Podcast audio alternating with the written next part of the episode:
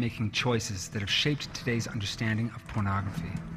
In 1948, Dr. Alfred Kinsey published a best selling book that suggested that all forms of sexual behavior should be normalized and that people should pursue all sexual urges regardless of age. Businessmen capitalized on this new idea and porn magazines hit the newsstands. Many became convinced that it was cool, harmless, and a gentleman's pursuit. Then, in 1993, came the internet. And like a tidal wave, pornography flooded the World Wide Web as a generation became consumed. And now, for the first time in history, hardcore pornography can be accessed from anywhere and at any time. So, what does this mean for our generation? Through new innovations in brain technology, psychology, and sociology, we now know the truth about pornography porn is like a drug. It can rewire the brain, form addictions, alter views about sex, objectify the human body, fuel the demand for sex slavery, and reshape society as a whole. Pornography is often violent and abusive. A degrading lie that distorts the very meaning of healthy relationships and love. We are the first generation in the history of the world to face the issue of pornography to this intensity and scale. We are also the first generation with a science based understanding of the harm pornography can do. And with that knowledge, we feel the responsibility to share it with others.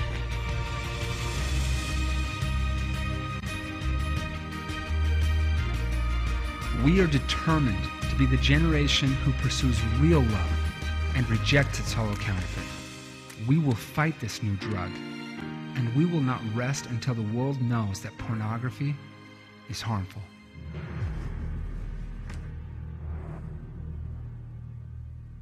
Well, good morning.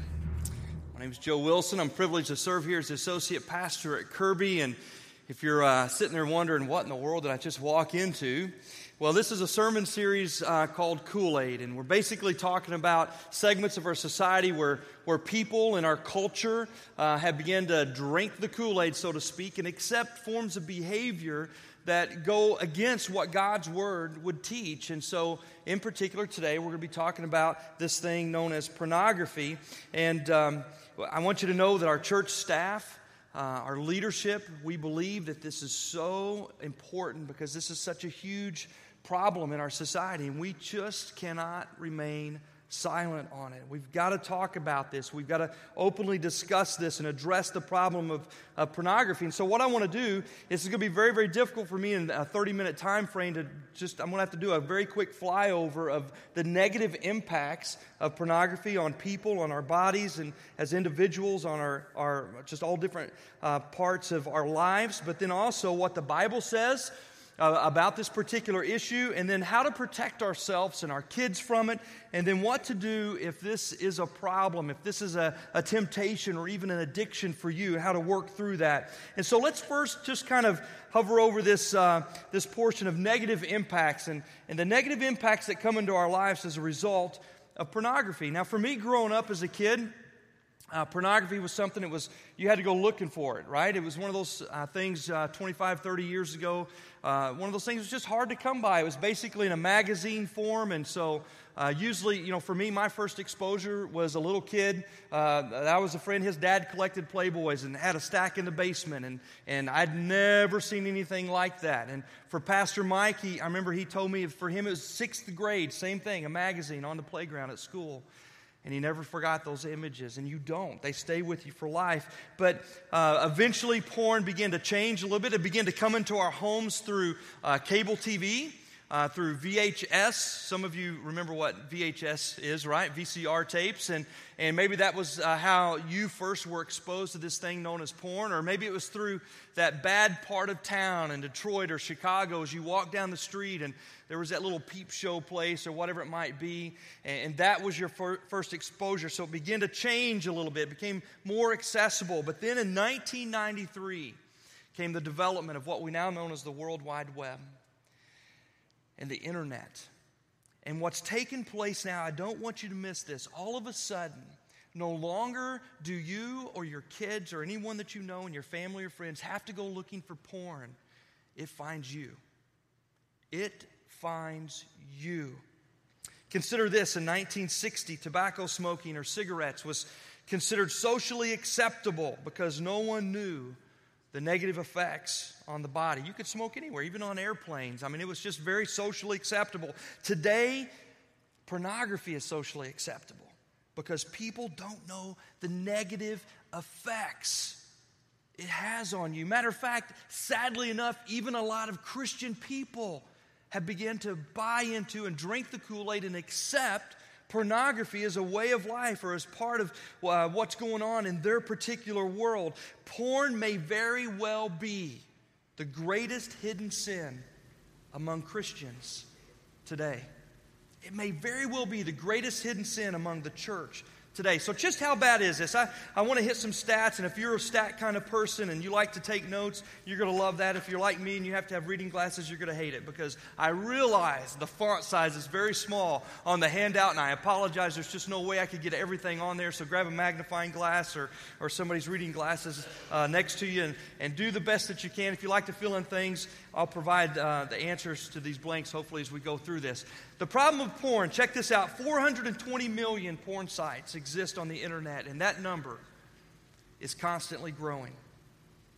One out of every search engine request, or one out of every, I think it's one every, every three. I, I missed a blank there. Uh, a request is pornographic in nature. It's an estimated 68 million requests per day. 68 million. 35% of all internet downloads are pornographic in nature. 40 million Americans are regular visitors to porn sites. One out of every three of those are women. Just in case you thought this was only a man problem, right? 20% of men and 13% of women admit to viewing pornography at work. I personally have friends, I know of people who have lost their jobs because they were caught in this act at work at work. Sunday, oddly enough, is the most popular day to view online pornography. The least popular day is Thanksgiving. As a parent, these next stats may really concern you. They did me at a much higher level. The largest consumer of internet pornography is 12 to 17 year old age group. The average age that a child is exposed to porn, anybody want to guess? 11. 11 years old, average age. 93% of boys and 62% of girls are exposed to hardcore pornography by the time they are 18 years old. 83% of boys and 57% of girls have seen group sex on the internet. And many of these statistics are just very conservative in their estimates Porn is the fastest growing addiction in the world today. It's not just men, it's not just adults. Matter of fact, studies have even shown this addiction is affecting our senior adult population. Please understand this. No one is exempt. No one. Don't sit there and believe and drink the Kool Aid and think that you're safe and your kids are safe. No one is exempt. Christians, men, women, senior citizens, pastors, church leaders, denominational leaders, Sunday school teachers, people from all groups, all segments of society are struggling with the addiction to pornography. Matter of fact, studies have shown that 50% of pastors have admitted to struggling with an addiction to porn.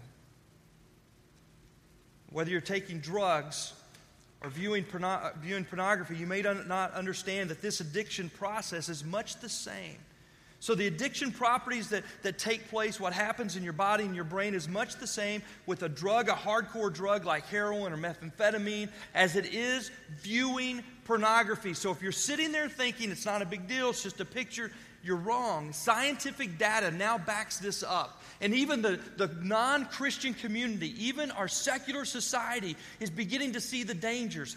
The video I showed you at the very beginning, the opening video, was developed by a, a non Christian organization called Fight the New Drug. And it's young people, all dedicated, understanding the difficulties and the problems and the scientific evidence of what porn can do, and they're fighting that. I want you to check out what this video and what the effects are on your brain when you view, view pornography. You know what part of the brain addiction hurts?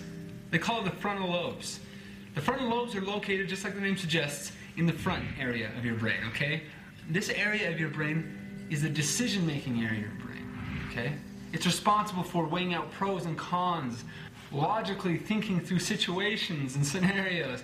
It's no wonder that addicts have a hard time stopping their behaviors, even when they want to.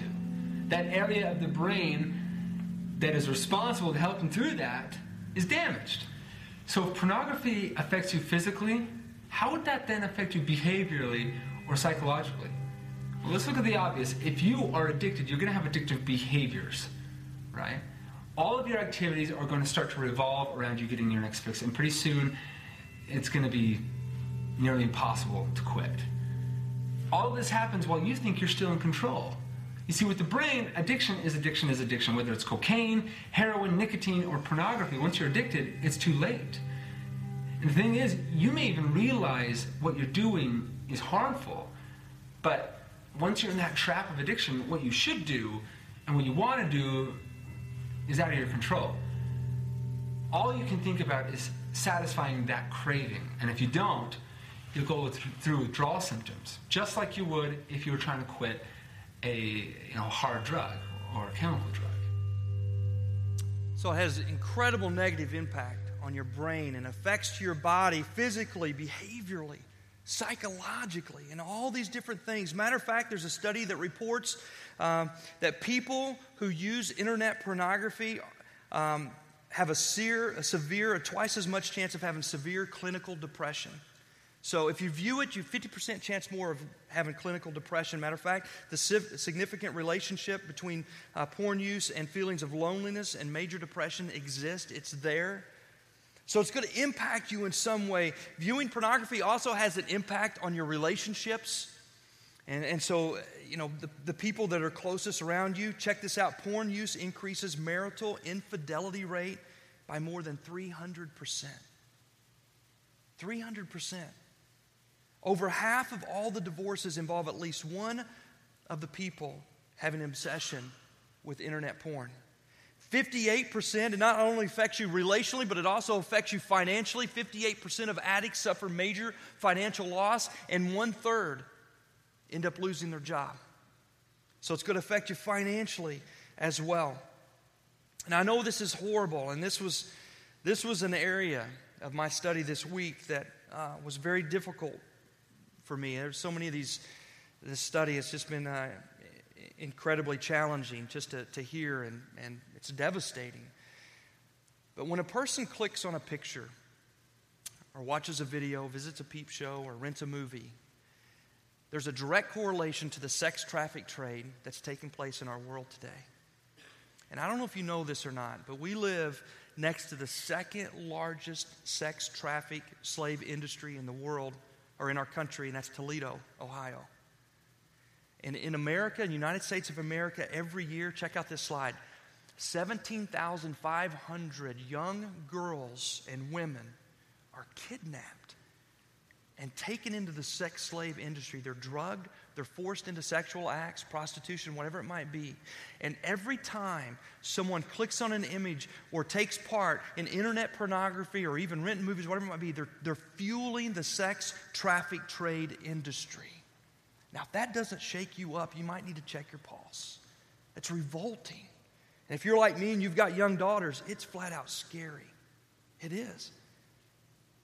A couple of weeks ago, I, uh, I enlisted a, a, friend of mine that does a lot of market research and analysis, and because I, I, wanted to find out. Sometimes with statistics, you never know, you know, what's being made up and what's not, and what's being embellished. And so we created our own survey, and I wanted to ask the people within my social media network, you know, uh, um, what's your, what is the influence that porn has had in your life? And, and so we, we just sent this out. And we had almost 300 respondents. It wasn't as many as what I wanted. It was almost 10% of my, my Facebook community that did respond. And, and here's some of the statistics that we found, okay? These are, these are my friends, many of which are Christians and pastors, some which aren't. But 40% found it accidentally, while 51% said that someone else exposed them to porn. 40% found it. Do you have that, that slide? Don't have it, okay. 3.5% view porn daily. Oh, maybe I skipped one. Did I, did I skip one? Oh, I did, yeah. 81%, I'm sorry. 81% have viewed or been exposed to pornogra- uh, pornographic images. 81% of my friends, okay? 18% had first viewed pornography before the age of 11. 70% of all that responded have viewed it before the age of 18. So it's affecting, definitely affecting our youth culture, right? In our country. 40% found it accidentally, while 51% said that someone else exposed them to it. 3.5% view porn daily, or 3.1%. Um, 6% multiple times a week, 7% weekly, and 6% a few times a month. Only 79% believe that looking at porn is wrong. Only 79%. 6% of the respondents said that they were not Christians. So, more than my non Christian community believes that there's nothing wrong with looking at pornography. 29%, thankfully, want help. And how do we stop viewing this? How do I how do I stop being tempted or how do I get out of the addiction? And that's why we're doing this today. Because we can't live in the dark shadows of what's taking place in society around us. And it's affecting your kids, it's affecting your grandkids, it's affecting everyone around you, it may be affecting your very own household. So we've got to talk about it. And here's the key what does the Bible have to say about this issue? Does God's word address this issue of pornography? Well, well you're probably not going to see the word per, uh, porn in, in the Bible necessarily, or even internet. Uh, it's just not there. But the Bible's got a lot to say about sexual sin, about our eyes, about keeping our minds pure. And uh, so let's look at this Matthew chapter 5, verse 27 and 28. Here's the first passage I want to show you. It says, You have heard it was said, You shall not commit adultery. Now, most of you know what adultery is, right? You're not commit adultery. And most of you think, well, looking at pornography, that's not adultery, right? It's not, it's not a problem if I don't look at a girl online because I'm not sleeping with her. It's not the same thing. I'm not cheating on my spouse. It's not adultery. But look at what it says. It says, But I tell you that anyone who looks at a woman lustfully has already committed adultery with her in his heart. That's a powerful statement for all those people who are, who are addicted or are being tempted by what's out there and what's flooding our homes, what we no longer have to go look to, it's coming to us, right? It's there. And Matthew goes on, he says, Listen, if, if this causes you to stumble, if there's something that causes you to, to mess up or stumble, to be drug into an addiction, you need to gouge your eyes out. It's that kind of wording. It's very strong, it's very serious. Now, maybe you're new to following Christ, or maybe you've just You've never read this, you've never heard this before, but don't miss this. Viewing pornography is lusting in your heart. And the Bible says it's wrong. It is a sin. And there's devastating impacts, not just physically and behaviorally and emotionally, spiritually, there is devastating impact on your life. Look at 1 Corinthians chapter 6, 18. Here, it's an incredible passage. It says, Flee from sexual immorality. All other sins a person commits are outside the body. So, in other words, sexual sin, viewing pornography, lusting after another woman is different. It's a sexual sin, and sexual sin affects us differently. He says, Whoever sins sexually sins against their own body. You're sinning against your own body. No other sin affects us like sexual sin affects us, like lusting or looking at porn.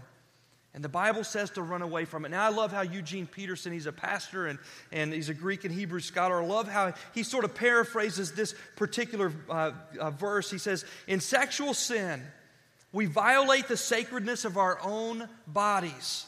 These bodies that were made for God given, God modeled love, for becoming one with one another, with our spouse, in other words, with other, another. Or didn't you realize that your body is a sacred place?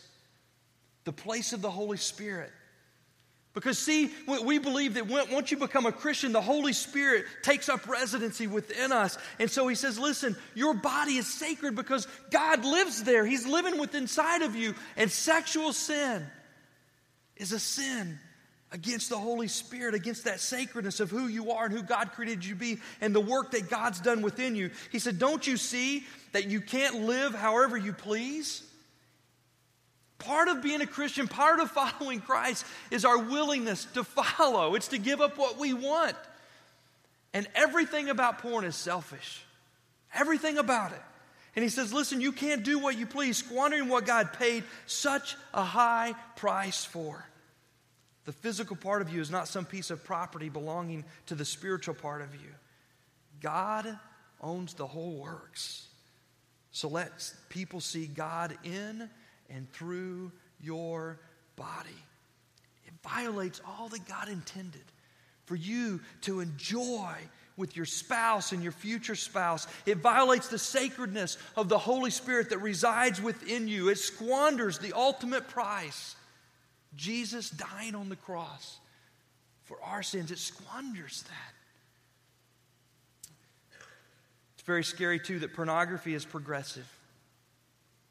What you're looking at online is going to lead you offline. You will take greater and greater risk that more, uh, the more you allow the addiction to grow.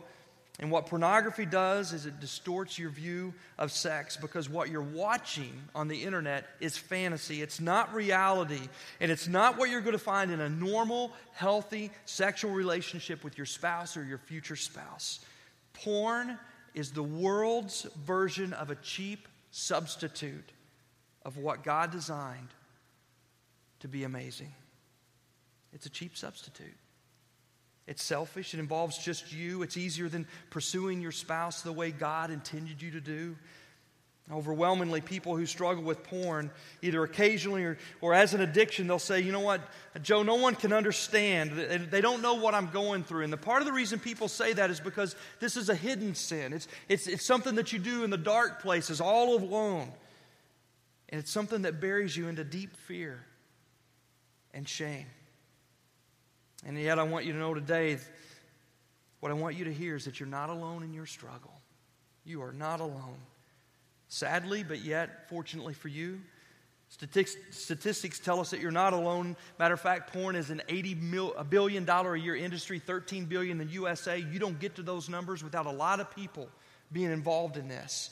And statistics show that even in the Christian community, it's an issue. So, if this is your temptation, if this is your addiction here today, you're, you're sitting among friends, you're sitting among people, probably a lot of them who struggle with it, but it's being hidden in the dark places of their life. They're not dealing with it yet. And the truth is this, guys, don't miss this. We all struggle with sin. Every person that walked into this room has hurts, habits, and hangups. Every one of us. None of us are perfect. We're all human. We're all in need of God's grace. Pastor Mike often says that Kirby Church is a perfect church for what? Imperfect people. That's all of us. Fingers pointing at ourselves, every one of us. I believe that.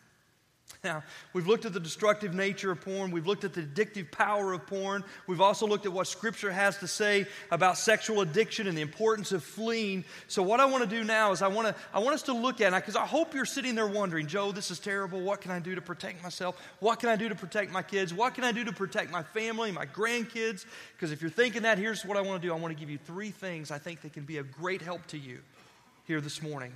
Number one is this you need to educate yourself. That's part of what you're doing here this morning, right? You're allowing yourself to be educated to the issue and the cultural Kool Aid that's being drunk. And even being brought into our church, into our Christian lives. And for some of you, this is the first you've ever heard about the dangers of porn and how it's being pushed to our kids and our homes. Maybe for you, it's just you didn't want to hear about it just because it's, it's just kind of nasty to you, right? I don't want to go there, don't want to know about this. But listen, we can't live in the dark. We've got to know. And I've got to tell you, I, feel blessed. I've got great kids. I love my girls, and one's 22, and, and, and then I've got one's going to be a senior in high school, fixing to turn 18. My youngest is almost 10. And I love my girls, and they're great. I didn't realize every. I'm a techie guy. I did not realize there are apps that kids can put on their phone to hide apps from mom and dad. I didn't know that. I have learned so much this week. And you've got to educate yourself, and you're sitting there thinking, man, I'm not techie. I don't know what to do. We've got help for you. Uh, this week we posted a link on the front of our website called iparent.tv, and you can click on that link and it educates you on everything you need to know about apps, about different programs and sites that they go to. Matter of fact, I've got a short little video here I want you to watch that may open your eyes just a little bit. My name is Rachel Ceballos, and I am a full time youth pastor, you could say that, junior high, high school, and in college. Popular apps, uh, probably first one, Snapchat. Second one, I would say, obviously, Instagram. Um, Twitter's making a resurgence with the kids. Uh, college students have lots of dating apps, so Tinder, um, one called Coffee Meets Bagel, it's a new one. Just everything. Oh gosh, everything scares me about social media apps. Um, first one, Snapchat, the worst. Snapchat's the worst. Uh, junior high kids have it, and um, they're Snapchatting each other their parts. Uh, the whole idea of the app is the pictures show up and then they disappear, except for every single smartphone has the ability for you to screenshot it and then create an archive of every junior high girl body part or any of that. So a lot of junior high boys have full camera rolls of body parts of girls in their school. It's awful. Parents parents have to be clueless because who would ever let their child have something that would allow them to do that? And these kids, you know, it looks harmless, like it's a little ghost. Like it, it would look like a game if you looked um, just at the app itself until you realize, you know, it doesn't keep a history, but kids are savvy on how to hide the photos. And I even tell college kids, like, I was like, there's no good reason for you to have Snapchat. You can take a photo and send it to your friend without any reason of you having it. It just, it completely allows for you to send inappropriate photos. I mean, that's what it's about. Honestly, Snapchat's not. I mean, some guys like, oh, I sent pictures of myself on the toilet. I'm like, it's totally for boobs and wieners. When I heard about iParent.tv, I knew instantly that this is something, it's a resource that's going to help people because I can barely keep up with what the kids have. And I work with them day in, day out. They tell me what they have. They, and they're really honest with me about saying, like, hey, here's the here's the app that sends me all the boobs. Like the kids are that honest with me, and I can barely keep up with it. Um, and you can barely keep up with what updates. Like recently, Instagram just allowed for direct messaging, which is incredibly dangerous in some respects for what kids can be doing. Um, if I'm working with kids every day and they tell me the stuff that they don't tell their parents, then there are a lot of parents out there that are way far in the dark. Because if you don't know about Snapchat, Snapchat's already almost over. There's already new things on the market. Um, if you're only on Facebook, we've talked about this, then you're behind the times. Like, you're on Facebook as a parent, that means your kids are not on Facebook. Your kids can care less about doing anything with you on there. They want to find the things where you're not so that they can get away with doing terrible things. That's what I did. I thank God when I was 14 I didn't have social media because I would have been really terrible. The only resource that I have of finding out about apps is junior high kids, honestly. There's nothing out there that will tell you what is the latest, most trending, popular thing with your kids, whether junior high, high school, or college. Um, and you need to be made aware for what they're doing because whether they're sending the pics or the ones receiving them, you need to know what's out there that your children have. And iParent.tv sounds like a million dollar idea. So all the parents in the room are sitting there thinking, wow, I got a lot to learn. All the kids hate me, right? Because mom and dad's going to want them to get rid of Snapchat when they get home. And, and so, you know, it's just, it's going to be worse second service when all the teens are in here. But you've got to educate yourself. And fortunately, both the secular world and even the Christian world has got a ton of helps out there for us. And listen, there are some positive things about social media. I get that. But you've got to educate yourself to reality and what's taking place in our culture and what's happening. I've listed some links at the bottom of the handout that can help you, uh, some different websites that can help you out. And of course, I didn't put the iParent TV there, uh, one there, but it's, it's, um, it's something you can write down, and it is on the front of our, our uh, church website. The second thing you need to do is you need to set up a defense plan, a defense system. You've got to set that up because the battle is raging for your purity and for your kids' purity. Now that you understand the danger, you've got to take some time to set up a system, right? On all of your computers, your iPhones, your iPads, smartphones, your TVs, whatever it might be, because you know this stuff is coming into your home. I mean, it's just not, it's, it's not like it's not going to come but just because you're a, a follower of Christ. It's coming. And, the devil loves this tool. I think he loves to throw it at us, and he's going to love to try to throw us off track. So you've got to be smart. Porn is a serious matter. And one of your greatest enemies is the secrets that you keep. So you've got to take protection. I'm just going to tell you something I think that you need to do. You need to share all passwords. If you've got teenagers in the house, they're going to hate me on this one as well. You need to know all their passwords. You need to know their apps. You need to know where they're going. If you pay for the phone, if they live in your house, I think you've got every right all right? And you just need to know those things. Spouse, husband, and wives, I think you need to know. Julie and I, we know all of our passwords when we can remember them, right? I had to get an app to help me remember passwords, right? But there, there's no secrets. Julie, at any point in time, can read any text. She can read all my emails. She can read through all of Facebook. It's all right there. You got to put protection on your TV because adult entertainment through the television, through cable, is still one of the main ways that people get it. So all adult content can be blocked. There's all uh, different types of parental controls. And if you can't figure it out, get rid of cable. Get rid of dish, get rid of DirecTV. If you have to, throw the TV in the front yard. The battle is raging. That's how serious this is. You've got to take control. This has got to be about you protecting yourself, doing everything you can to fight for your purity, fight for your kids' purity, fight for your family's purity, fight for our church's purity. There's different types of protection that you can put on your devices. For me and, and several of our staff, we use one through uh, uh, the most popular Christian porn website on, on the internet. That's kind of what they say. It's not a porn site, it's triplexchurch.com, and it's all about helping people get out of the porn addiction or avoid it. And they've got a free app that you can download on your computers. And with the help of accountability partners, they get, anytime you go to a questionable site, accountability partners. Julian uh, is one of my accountability partners. I've got one in Missouri, one in California. And this week, because of this message, I thought, you know, I need one here in Michigan. So I found somebody to be my accountability. Uh, accountability partner here. And so they get updates, they get messages of when I go to anywhere questionable. questionable. And, and by the way, I had to call all of them this week and email them and say, listen, this is going to be questionable. Here's what I'm preaching on, okay? And, and man, it's scary. And, and, and I wanted to know because that's accountability. That's, that's a defense system. That's, that's me saying my integrity is important and I, I, want, I want it to be important for me and for my kids. And so we've got to do those different types of things. It's so important for us to do. The third thing is this you've got to discuss the battle plan. Discuss the plan.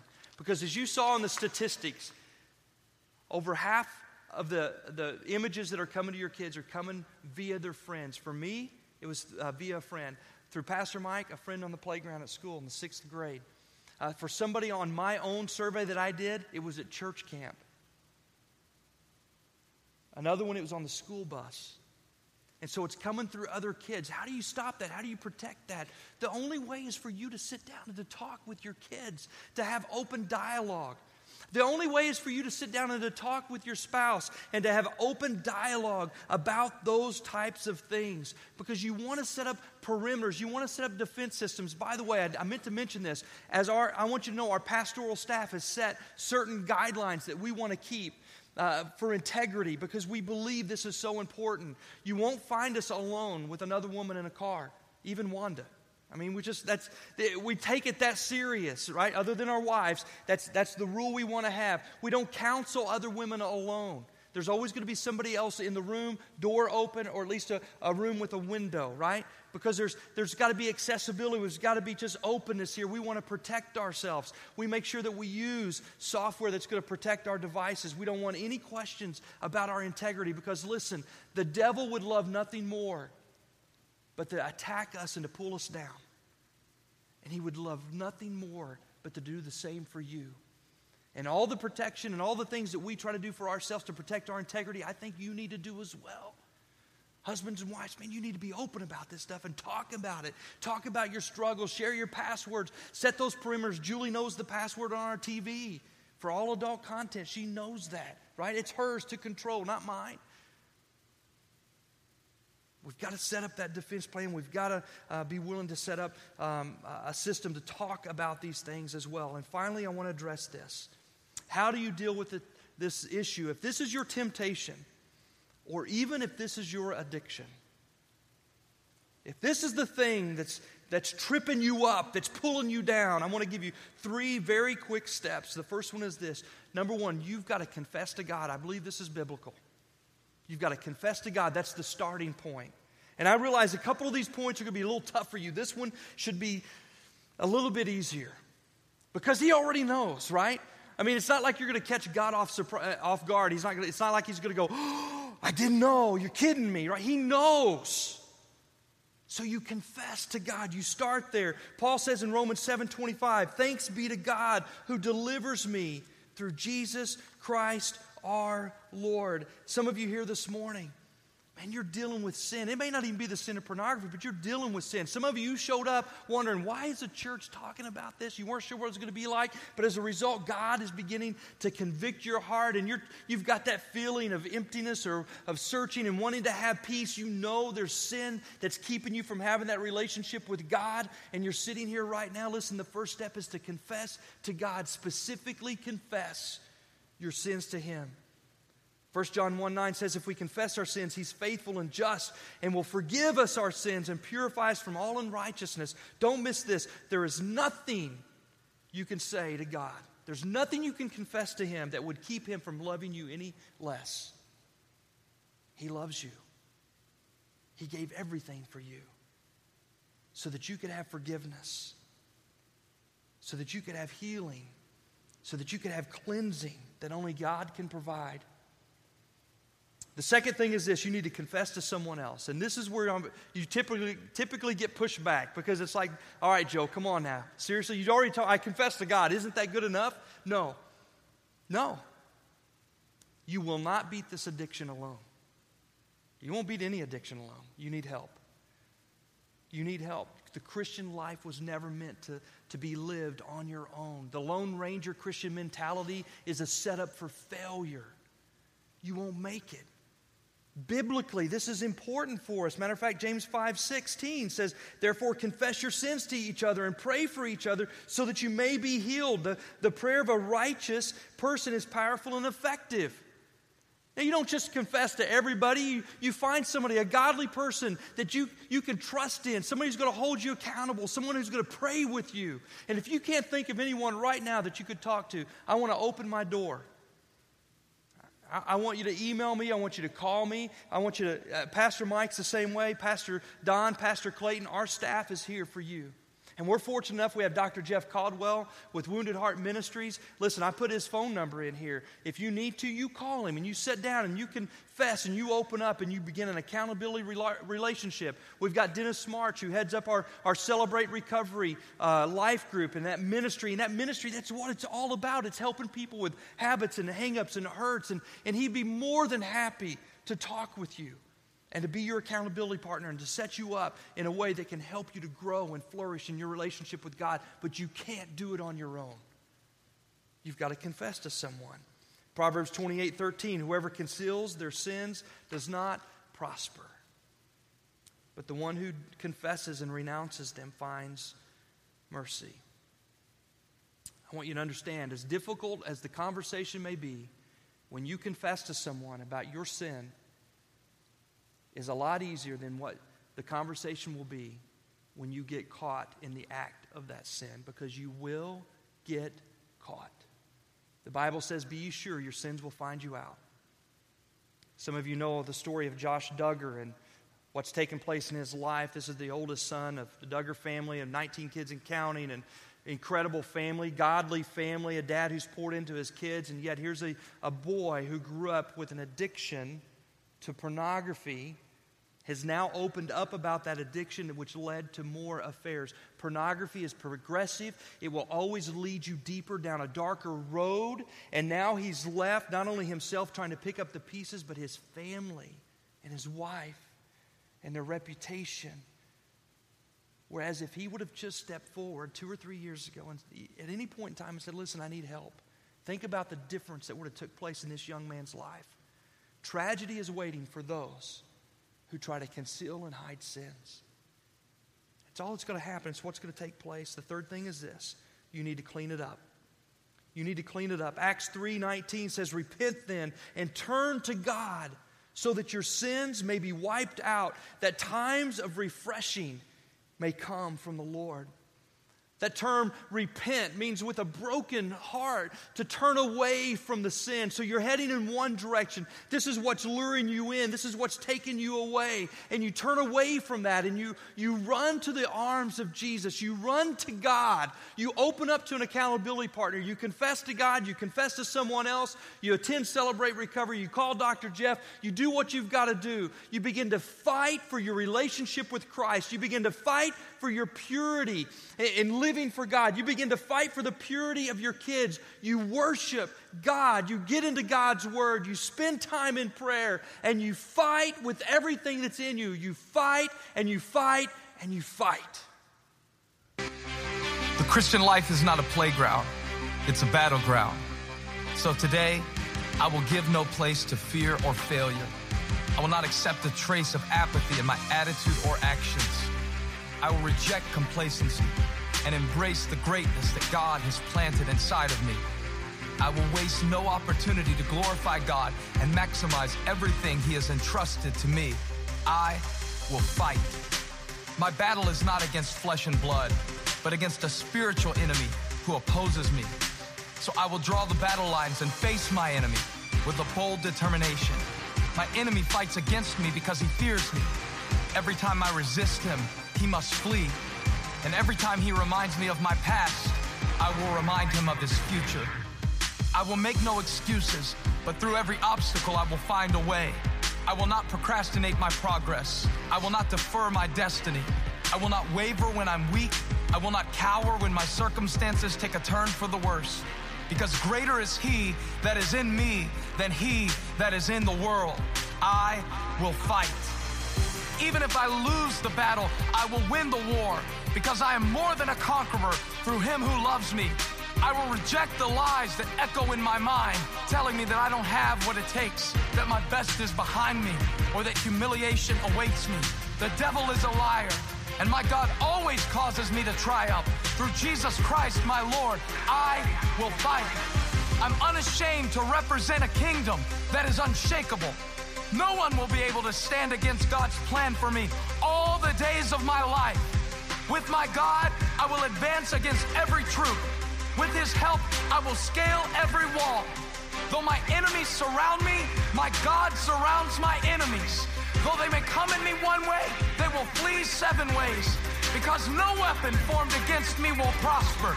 And every evil thing that rises against me, I will condemn, I will fight. Is steadfast. My purpose is immovable. I am always abounding in the work of the Lord and my potential is unlimited because the limitless God lives within me. I will fight. The cross is before me. The world is behind me. I'll never turn back. I'll never give up. I'll never settle. I'll never stop short. I will press toward the mark for the prize that is already mine. For I am persuaded that neither death nor life nor angels nor principalities nor powers, nor things present, nor things to come, neither height, nor depth, nor anything else in all creation shall be able to separate me from my God. And if my God is for me, who can be against me? I will fight. Amen. I'm going to ask if you would to stand with me. I want to pray for you. I want to pray that God would give you boldness God is greater than what we face in this world. The devil's a defeated enemy. Amen? We got to be bold. We got to be willing to fight.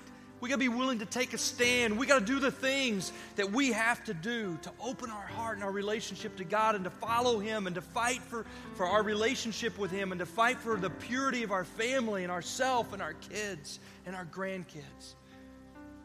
Listen, there's a world out there that needs what we have within us as believers in Christ.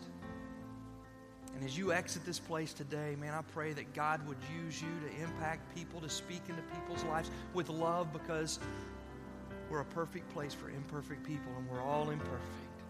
We all stand in need of God's grace. May God enable us and help us and strengthen us and allow us to be a light in this community to carry His good news the good news of Christ and His salvation that we can have through Him and what He paid for us on the, on the cross of Calvary. Let me pray for you. Father, we love you. God, I'm so thankful for your grace. God, I'm so thankful that you help us in times of need. I'm thankful for the convicting power of your word. And I'm thankful for a personal relationship that we can have with you through your death on the cross. God, I pray that you would strengthen us. God, strengthen us as believers, as followers of Christ. May we be bold in our faith. May we be strong in our commitment to purity, loving our spouse, or God, being pure until you bring us a spouse. God, I pray that you would help us to be pure in our focus and helping to raise our kids the best that we can focused on your word and living pure lives as well. Help us to set up those defense mechanisms, a defense system. Help us to talk about those things.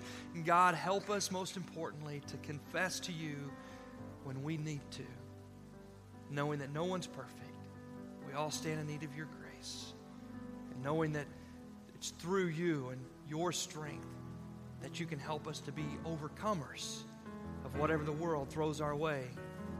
God, help us to be willing to open up to others, to create accountability partners, to get involved in a life group or celebrate recovery or even meet with Dr. Jeff if that's what's needed. God, I pray that you'd give us the boldness to do what we need to do to follow you with all of our heart, soul, mind, and strength. God, we love you. I pray that as we leave today, that you would give us opportunities to be a lighthouse for you, to speak truth and love to those that we meet. Because of what you've done in and through us, we pray it all in Christ's name. Amen. Everybody said, Amen. Amen.